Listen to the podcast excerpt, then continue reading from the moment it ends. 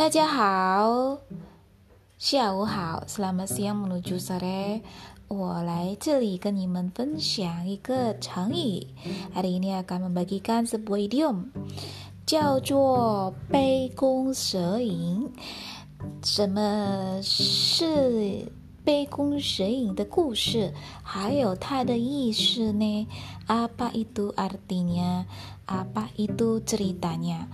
Biasanya selalu lebih diceritakan dengan narasi atau cerita lebih mengungkapkan arti dari suatu idiom tersebut. 成语. Nah, 杯是cangkir, 弓是busur, 然后蛇 itu ular.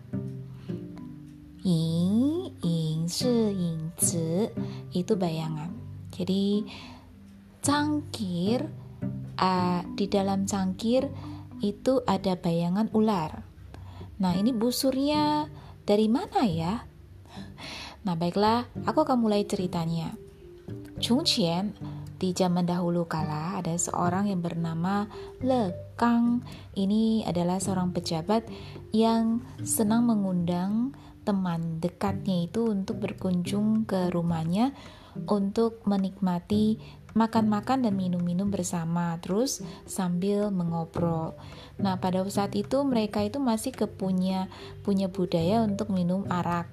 Mungkin kalau di Cina itu kan, kalau sebangsa dengan Korea, itu dia itu masih serumpun bangsa. Cuaca dingin, jadi mereka punya kebiasaan itu minum arak yang lebih menghangatkan badan mereka.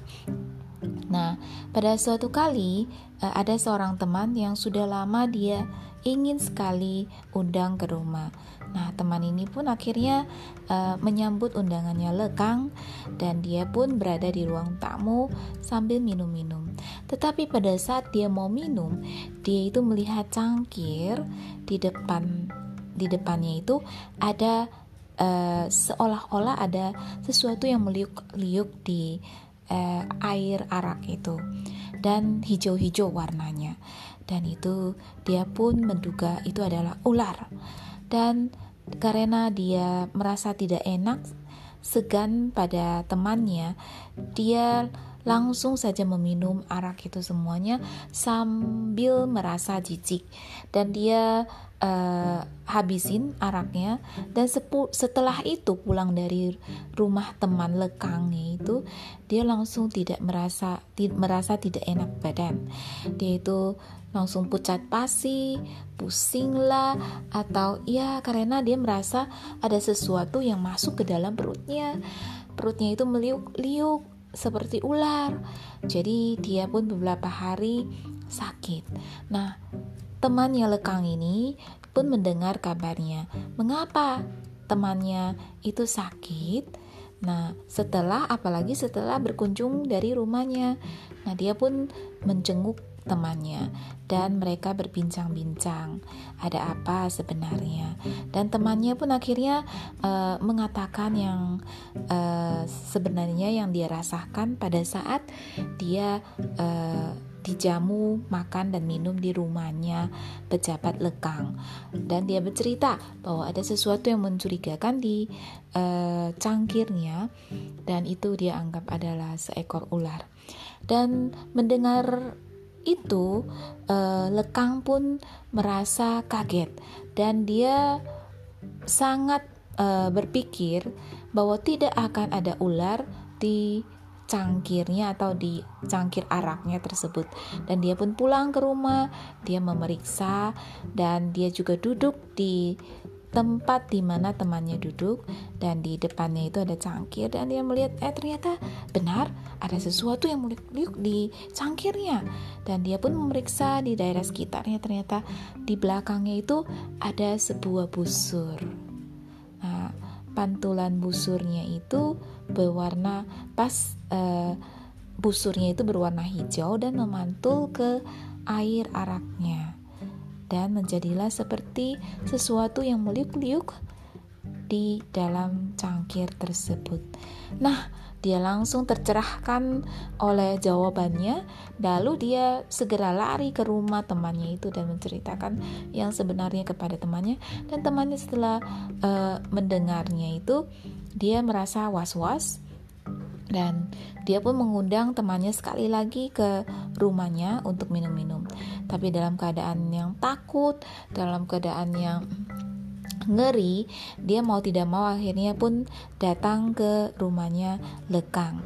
Dan Le Kang pun di posisi yang sama dia menjelaskan bahwa ini adalah hanya pantulan busur yang di pernis warna hijau. Dan temannya pun dengan sesegera mungkin itu dia baik, dia sehat lagi dan tidak sakit lagi. Nah, itu ya ceritanya, akhir ceritanya. Nah, ini cerita dari idiom ini Pei Kung Sheng itu menjelaskan bahwa kita itu tidak boleh mencurigakan sesuatu itu terlalu dalam. Boleh kita ambil dari lebih akal sehat kita, walaupun kita sudah tidak bisa berpikiran dan kita sudah masuk ke dalam jurang kecurigaan atau dugaan-dugaan yang benar atau salahnya, kita harus tanya kepada orang tersebut, apakah benar ini. Nah, saya sangat berapresiasi dengan cerita ini karena Le Kang sendiri yang bertanya ke temannya apa yang terjadi, dan dia pun akhirnya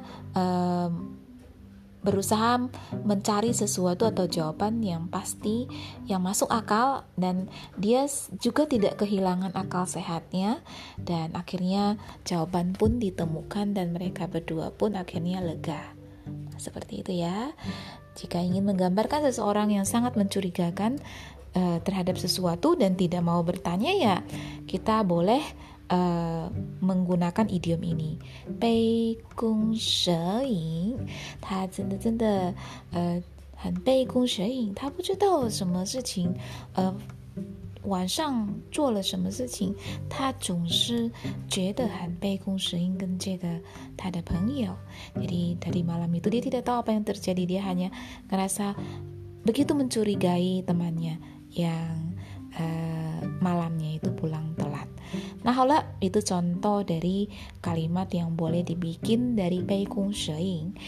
Nah, 谢谢收听, terima kasih sudah mendengarkan. Semoga hari kalian cerah, ceria, dan cermelang. 再见，下次见。